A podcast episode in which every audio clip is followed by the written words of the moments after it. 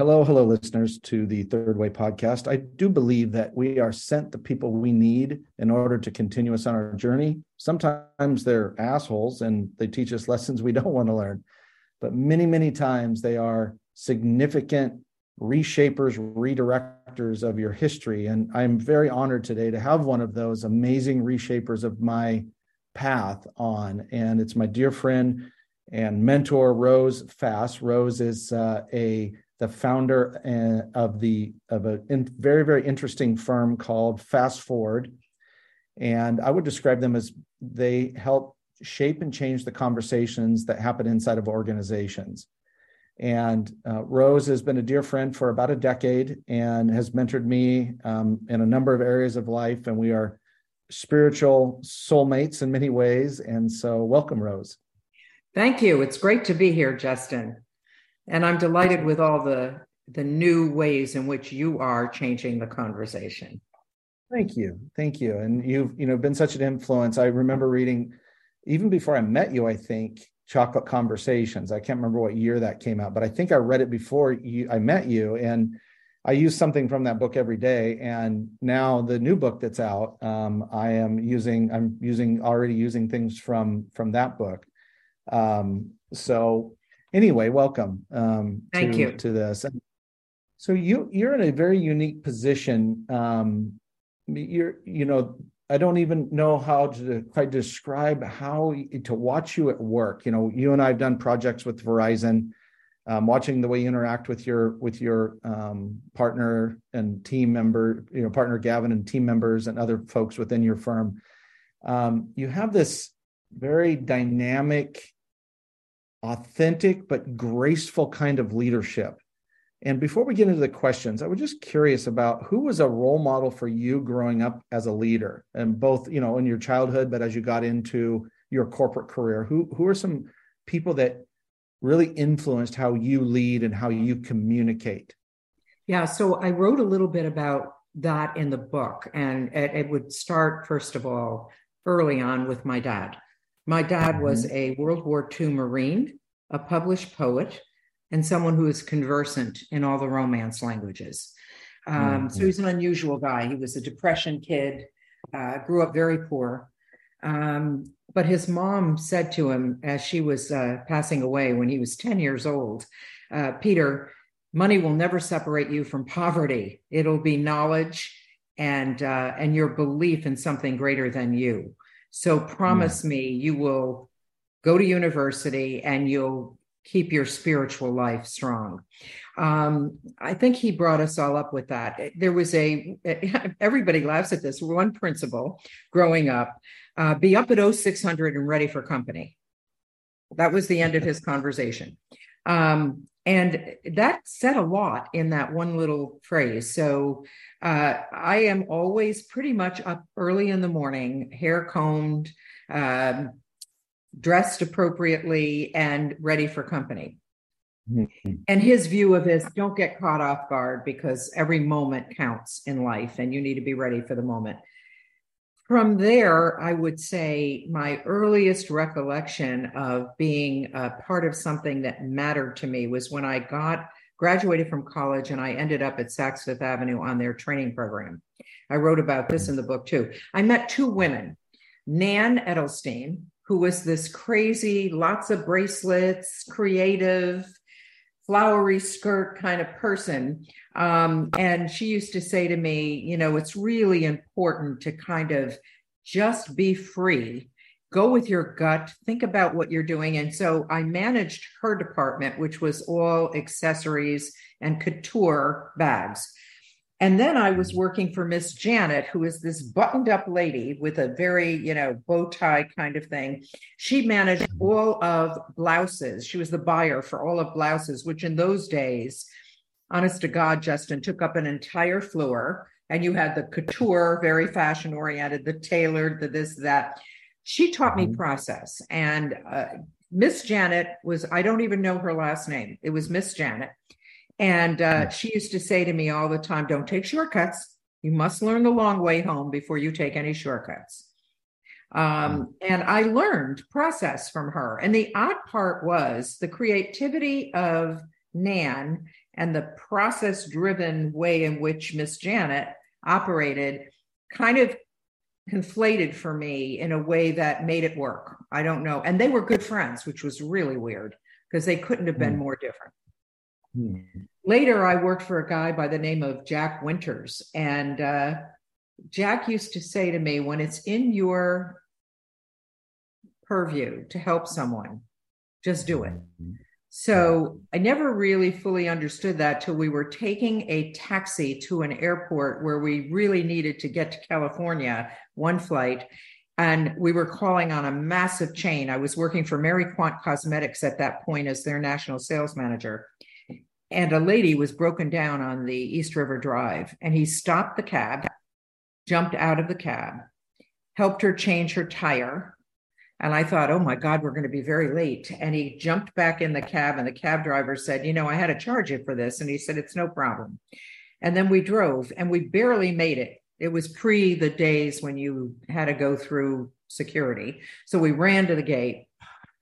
And he said to me, Very important, uh, I want you to always know that when it's in your purview to help someone, you help. Um, and I learned that from him later I became aware of um, of leadership is something that happens in the moment, and that for him right. was a moment. Uh, you don't get to plan for it. Right. Um, it's not something that you, uh, if you do miss it, you can get it back. Um, right. So it just it hit me, and that's probably stayed with me for a very long time. Between my dad, Miss Janet Nan, and Jack were my early shapers, if you will, of right. how I see the world. Yeah, so fascinating. How how like I said that people come into our lives like that. And my my grandfather, he was a man of few words, and hold he one moment. Say, I'm just going to shut this door. Um, he, my grandfather would say things like he would just he was a man of few words. He would say, "Let's eat" or "Let's work," and that meant like like up at 0600 and ready for company yeah. that was like a thousand words you know? Yes. Um, so I, I, I we don't i love that density of of communication um, that you don't see much anymore. But well so you know i've been a different than other guests I've had on, even a lot of my friends that I've had on here. I've I've witnessed you in action, um, which is pretty pretty phenomenal. And one of the things that always strikes me, and you said this to me years and years ago, uh, but that leadership is is happens in moments and most of them are unplanned and then later on you had said leadership is a conversation that Absolutely. was a thing and so when i saw that you were writing a book about that i was so happy because you don't focus on process. It's not like you don't care about process. You don't and you don't focus on systems. You don't focus on hierarchies. Um, and what I love also about that is a, that a conversation, making leadership a conversation, means that you have to have your own inner shit together in order to be able to do that. Otherwise, you're just, you know, blabbing um, or convincing or gaslighting or pitching, and that you always in the work you have done over the years directed leaders to go inward to speak from the heart in an authentic way. Um, and I think that's I think that's remarkable. So that goes into the first question that I wanted to ask you is, that we would both answer is what so why are conversations leadership moments? Why I hear you know we we know that's true, but why is it true? Why is it true? Yeah. Yeah, it's interesting because I, I love the comment of, that I've made occasionally with people that leadership happens in the conversation or not. So mm. I think leadership is messy. You've said a lot in that first um, sort of preleg to what we're talking about here. If you aren't comfortable with your muddy shoes and your brilliance, you're never going to be authentic. So mm-hmm. I always feel like we bio into this world with that which makes us phenomenal and that which is, you know, needs a tremendous amount of work. Um, and if you accept that about yourself and you have an internal compass um, and you're not validated by everyone else, you can come mm-hmm. across extremely real and authentic. And I think people pay attention to leaders who are open and honest about their flaws. So mm-hmm. For me, a conversation is is real. Um, mm-hmm. I believe that when Zelensky, who was in the mess of messes, uh, and I use it as the most recent example, had the opportunity to step up and step into his leadership, he did it in the moment. Perfect example. Um, let's get you out of there. Things are bad. And his response is, I don't need a ride. What I need is to protect my country, bring me the support yeah. I need, weaponry and what have you. In that right. moment, he changed the conversation for every leader. They all paled right. in his wake. Um, right. Today, Justin, I watch the news and I am not by nature terribly political on the mm-hmm. public stage, but I'm looking at these leaders globally and the level of vitriol and lack of willingness to even allow a different point of view to surface and have a civil discourse, which I write about in the book.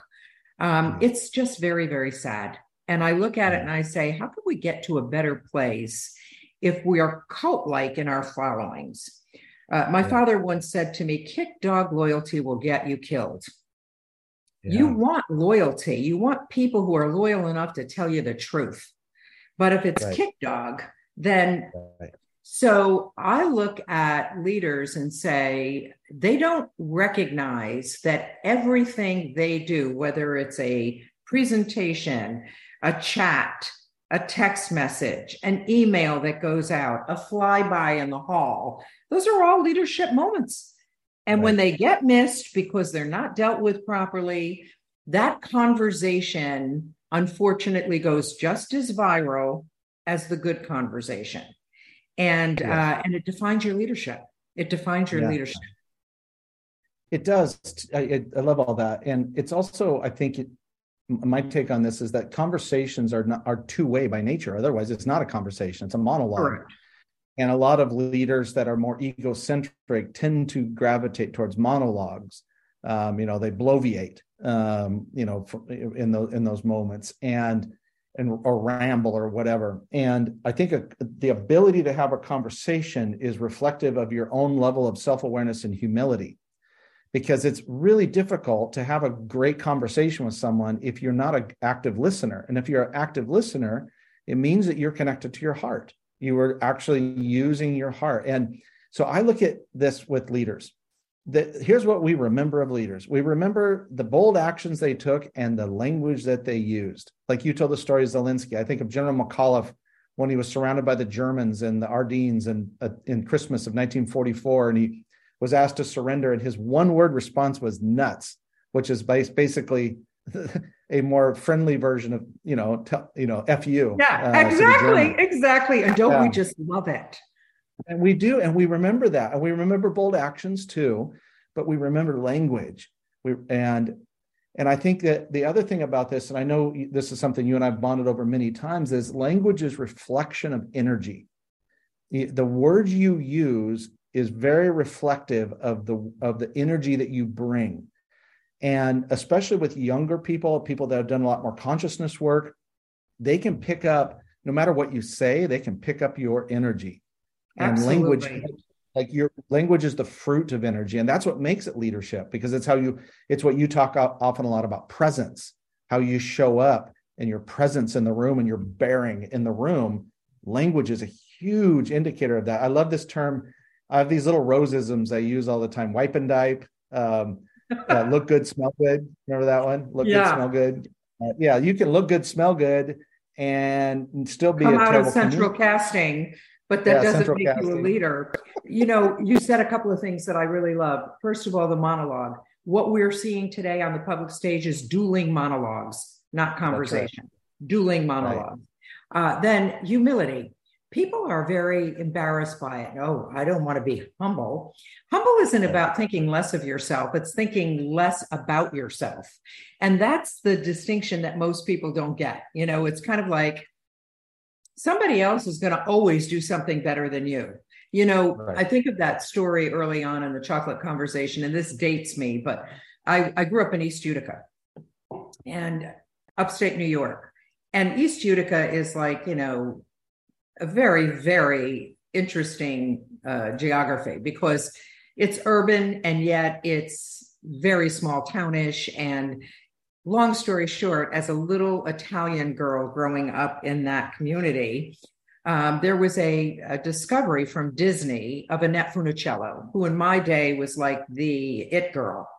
Uh, and we were very annoyed by it, you know. And I, uh, I was very jealous of the fact that she got discovered and we didn't. And you know, she was 15 and we were, you know, nine. Um, mm-hmm. And we walked around, you know, pretty mopey about it. And at the time, I had no idea, Justin, what it was about that whole thing that set me off. But I figured, you know, we were all little girls. We were all, you know, we all had dark hair. We could dance. We were all cute. How come her? Um, and I remember walking down the street with all my little Italian friends, uh, Barbara Bono, Rosemary Grazia. I mean, you, it, it was hilarious. Lucy Caputo, and we're all carrying on. Hmm. And it was a very unique day because East Utica has maybe four days of sunshine and they happen in the summer. But anyway, we're walking along and winters are long. And my dad, you never knew who you were going to get the, the Marine or the philosopher. And my dad yeah. is sitting there plucking dandelions out of the lawn. You remember this story. And he mm-hmm. says to me, uh, Rose, and I'm like, oh God, I don't want to stop and have any conversations. And he's holding this dandelion up to me and he's like, what do you see? And uh, I gave him a very sick answer because I was too tired to think about it. Dad, I see a dandelion. He said, I want you to look wider. I want you to look deeper. I want you to tell me what you see beyond this. And I uh, immediately knew I had to give him a rhetorical response because at that point I was exhausted, uh, sad, disappointed with my little nine year old life. And I said to him, I don't know, Dad, what do you see? And he said, I see the end of a very long winter. I see the introduction to the promise of spring. I see mm. lovers exchanging these in silent I love yous. I see children taking them to their moms to put them in juice glasses to set on the windowsills of the kitchen. And I looked at him and the tears started coming, and I don't know why. And I said, You see a lot, Dad. He said, Soon, Rose. The prettier flowers are going to come along the irises, the tulips, yes, and even the roses. Uh, and I, like many homeowners, are going to rip these dandelions out of the lawn. This once beautiful expression of spring is going to become a weed and a distortion to the lawn. And the beauty of the dandelion isn't when it rears its head to introduce the spring, it's in its root because it's resilient. And those of us who have dealt with this know that they come back double fold the following year for their own little moment of glory. Your mm. mother and I have named you Rose. Roses are fragile. In your heart, you need to be a dandelion. Mm-hmm. I think that moment for me was a, a moment that defined my the rest of my life. I became a weed. Um, and I cried in the arms of the Marine and the philosopher. And for some reason, Justin, I felt better. I don't know why, mm-hmm. but it became my signature story because I realized years later when this woman, who at the time was a girl that was my idol and my nemesis, had contacted MS and had been, you know, stricken. And I mm-hmm. thought, I wouldn't want to change places with her now. And she yeah. passed away early. And we never know. My mom used to say, We see down the street, God sees around the corner. We never right. know what's going to happen to us. So, those moments that we've spoken about, you and me, um, they need to be they need to be important because they they go by very quickly yes yeah, and I think um, again, this goes back to like leading from the heart instead of leading from the ego. The ego is about speed; it misses everything. It has what's ahead and what's behind, but it doesn't pay attention. That's a perfect way of putting it. And people that you're leading need you right now. They need you here. You know, they don't need you in a drive-by conversation or distracted or you know rushing to the next thing. Is that it's not leadership if something else. It's directing or commanding. And sometimes you need that. Sometimes there's shit that's got to get done or whatever. But most of the time, um, you know, people want your presence. And so that goes to uh, the next question. And i um, super intrigued by your, what your answer might be here is that if having conversations as a leader, is it a natural gift or is it a learned skill? So obviously we're teaching it. So I didn't always think that leadership could be learned. And I'll mm-hmm. confess, um, I actually thought people were born with these qualities, and those that are, God bless them. Um, right. But what I've learned over the years is that people who really want to know, who really want to lead and want to do better, are willing to participate in what they can learn and I think one of the the big things that I have been able to teach, and it came through a breakthrough conversation I had many years ago at Xerox, are these three spheres: the technical, the social, the political. Mm-hmm. Um, most of us who have subject expertise get promoted on that expertise. Um, right. We don't necessarily get promoted on our ability to broker and bridge, connect with others build a network, have a great conversation. Uh, we also don't always get uh, promoted because we know how to position things well. Um, so when you're promoted on your technical expertise, you then lose sight of the other pieces. I think of uh, Tom Brady. Mm-hmm. Um, he has the technical expertise to be an outstanding football player. And I know there's a lot of rhetoric around him right now but he had extraordinary ability to connect with people and and taking on a couple of guys that had not done well in their career and help uh, you know had done phenomenally in the technical but blew it in the other areas. He brought them in and won another super bowl with those two guys and i was really you know amazed by it. Um, in the social and the political in the social we're approachable. We're likable we have the ability to connect. In the political, we have the ability to position things in a way that others can hear them, where we can be mm-hmm. opinion shapers, where we mm-hmm. can help someone take it to the next level because we're not just pushing our agenda, but we're actually considering theirs. Um, going back to Zelensky, he spoke to every country in a way that he spoke to their listening. Um, and so uh, we teach this, right? So he went to Britain and he spoke to the Blitz. He went to us and he spoke to the terror that we went through in 9 11. He had the ability to just bring it home based on what we personally experience. People need to have a visceral experience of you when you're leading. So we're teaching people a method um, that they can begin to adopt in their everyday. And we had a, a CFO who's been very much in the technical sphere that said he had one of those moments, you know, a, a moment of what you would call just an awareness and said, Wow, I never thought about this. And the next mm-hmm. time he stood up in front of people, he did something that was so unique. He said, There's only 600 of us here physically, but there are 2,000 of us around the world. And I want to thank you for tuning in and for your generosity of the time that you're tuning in because I know it's not early for all of you. Some of you should be in bed. That little something, that little something that he never would have thought of before. So I do believe you can teach it. I do believe you can teach it to p- people who are willing to learn, who can see it yes. as a blind spot. Yeah. That's interesting. I think, like you said, there are people that do have sort of natural leadership skills, natural charisma, um, but I love what you said about the limiting nature of building your brand as a leader around your technical skills. Systems and technical skills are commodity. You can hire people that that know that stuff. And everyone now, I, as I, I refer this to this, is that we've, we've moved from the machine age into the human age. And even with AI and everything, it's all it is doing is accelerating the human age, where where everyone is in the people business. It's just not very many companies are very good at it.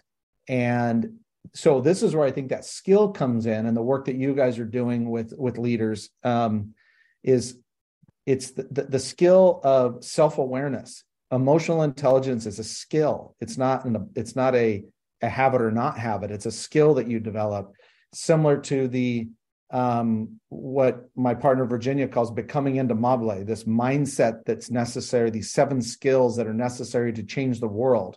Those are all skills. There's seven skills like critical mind and inner confidence and um, hum- humility and things like that.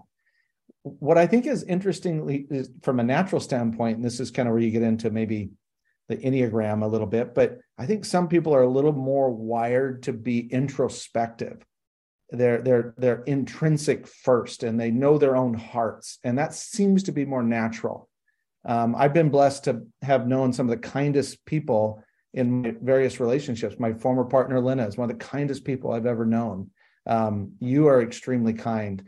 Um, Emily, my former business partner, is kind. Virginia is brilliantly kind kindness, I don't think it's a skill. I think people that are connected to their hearts have it, and that seems to be more natural. I struggle to confess. I've struggled over the years with compassion.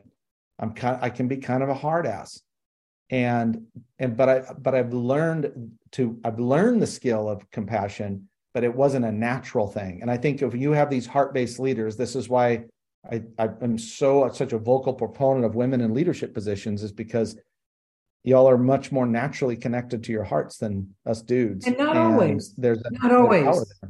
Right? Not always. There are plenty Goodness, of women yeah, that have the talked side. out of it that have felt like they have to be more yang than yin. Um, I honestly believe too, you learn that kindness as a child.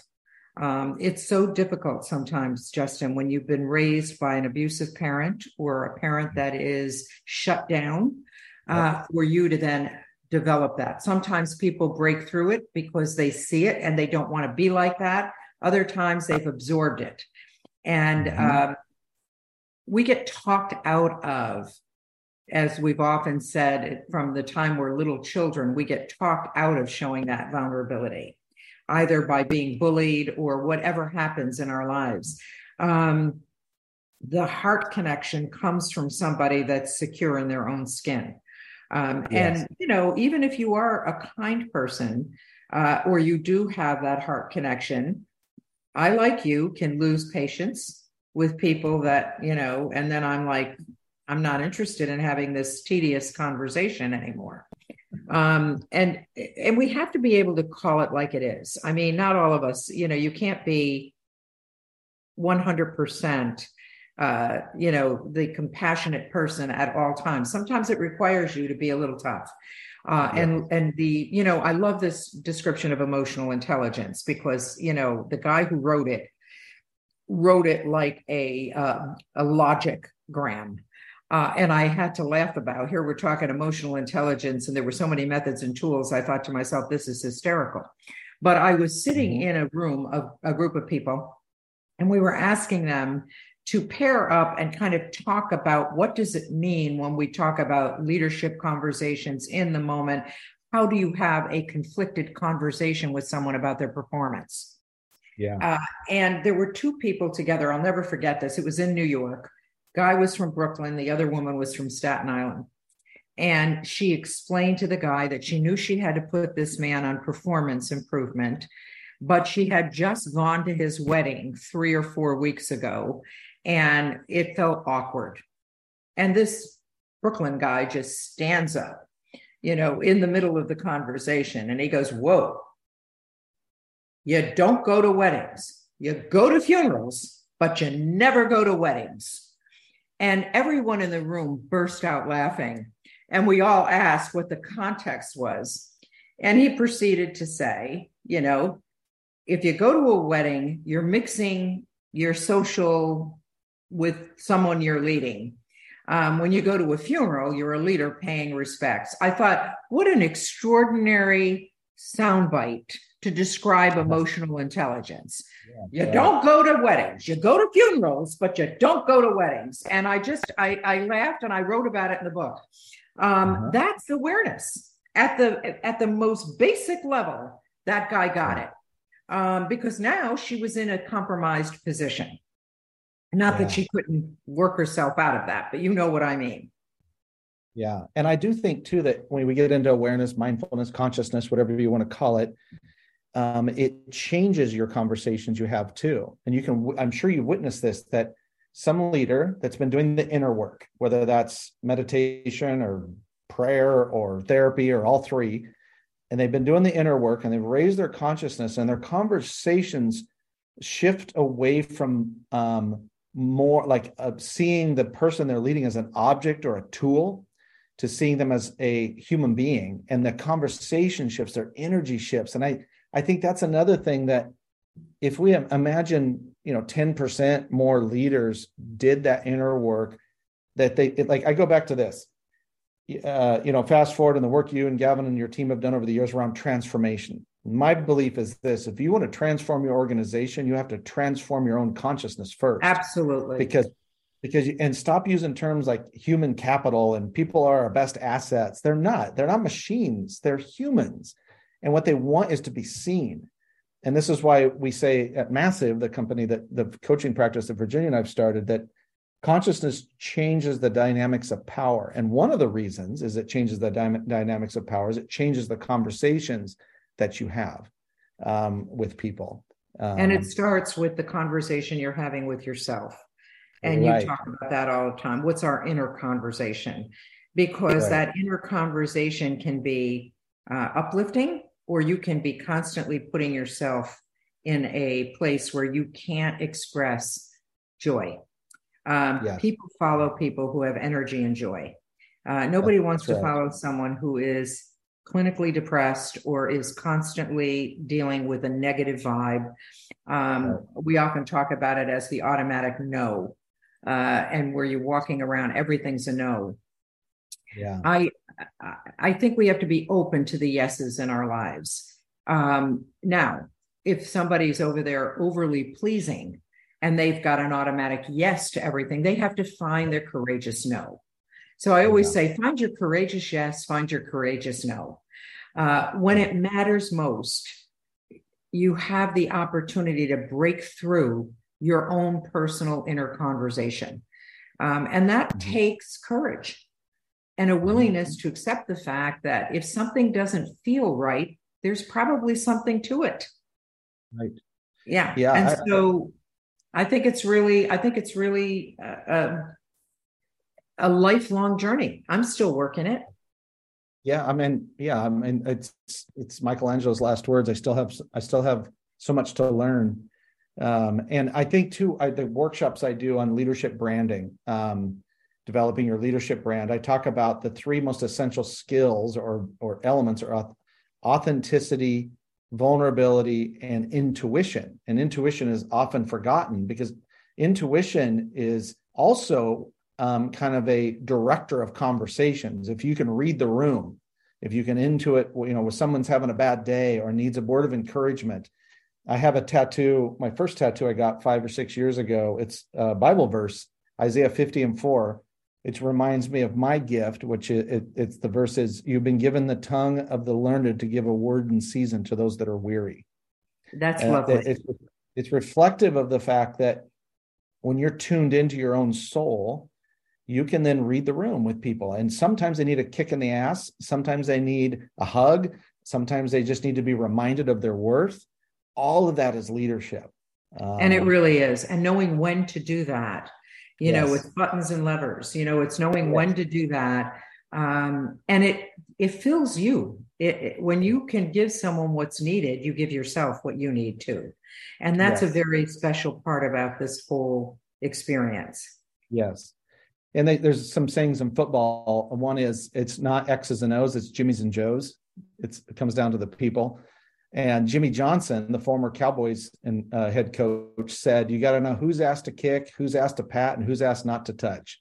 You know, that's an example. I love it. I love it. Yeah. That's, that's you know, that's nuance. You know, Gavin and I early on, um, having been trained as a classic engineer, he wrote yeah. these beautiful structured emails that I began to learn how to do because I thought they were really good. But at the top, I used to say to him, you know, be a little pleasant, you know, open it up with a little, you know. So he would send me the emails and say, insert pleasantries here. and I would insert the pleasantry and send it back. And we started to laugh. And uh, you know, I learned how to manage work better from Gavin, and he learned how to lead people from me. And I think yeah. that there's an extraordinary gift there in in what you bring to each other. Uh, and you knew us early days when it could get very volatile because we were very uniquely different. Um, I I look at one thing. Um, there's a plan.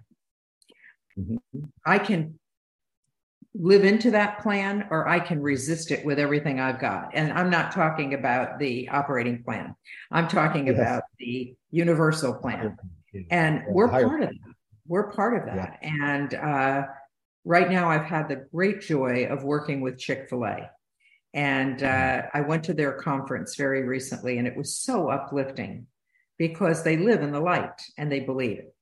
And there's a wonderful experience to be had there. Um, I remember working with Ajay Banga, the CEO of MasterCard, and he wrote a little mm-hmm. on my book. He could read a spreadsheet better than anybody else, but he could read a room equally as well. And when you can read a room and read a spreadsheet, you got it. Those are the two yes. things that really make a difference. So that is the, the yin and yang. I, you know, you look, you look at it from the masculine, the feminine, yin and yang. Read the room is the feminine. Read the read the spreadsheets, the masculine. I don't mean gender. I mean energy. And that's that whole leader that we need. Because absolutely this this idea that people are a part of the machinery is not true anymore. That they're not. This isn't. There's not an assembly line the org chart that you have is not really how things get done. It's the unofficial org chart is how things get done, which is absolutely influence, a lot about. I just spoke and, to my people about that this morning. If you have to rely on an org chart to establish your leadership, you're dead. But yeah, I recognize right. that we're getting close to the witching hour. Yeah, so okay, I have got one more question for you. Um, okay, if you have, if you have, time, I do. I just have I a minute more, and then I've got to hop on. Okay, so it's how do you have what's a tip that you have for how to have a tough conversation in today's sensitive climate? I believe very much in inclusivity. I believe very much in compassion and being and empathy. I also don't believe in fragility. And how do you do that? How do you have a tough conversation where on one end you don't want to be insensitive on the other end you don't want to you don't want someone to be triggered by silliness you know like how do you do that yeah. So oddly enough, this morning on our, we have uh, two meetings every week. An hour on Monday mornings is what's on your plate, and an hour on Friday mornings is what's on your mind. So okay. Gavin usually gives a tech tip on a Monday, and I gave a leadership tip today, and it was on that very thing. The hardest thing in the world is to have a conversation that you feel is conflicted. Um, and so I always say, have the conversation about that conversation before you go into the conversation. Ask permission. Uh, Justin, uh, there's been something that I've had on my mind, and I love you dearly, and I've wanted to talk to you about it, but I never would want in any way for this to break our relationship. Not that it's all that serious, uh, but I take it seriously from the standpoint that I want you to hear this in the vein that I'm offering it. Whatever the case is, it's that macro conversation that gives you permission to speak to someone or to give them feedback. You mm-hmm. can't just zero in. And the most important thing is that you validate the individual, that you you fix it on the issue, not the person.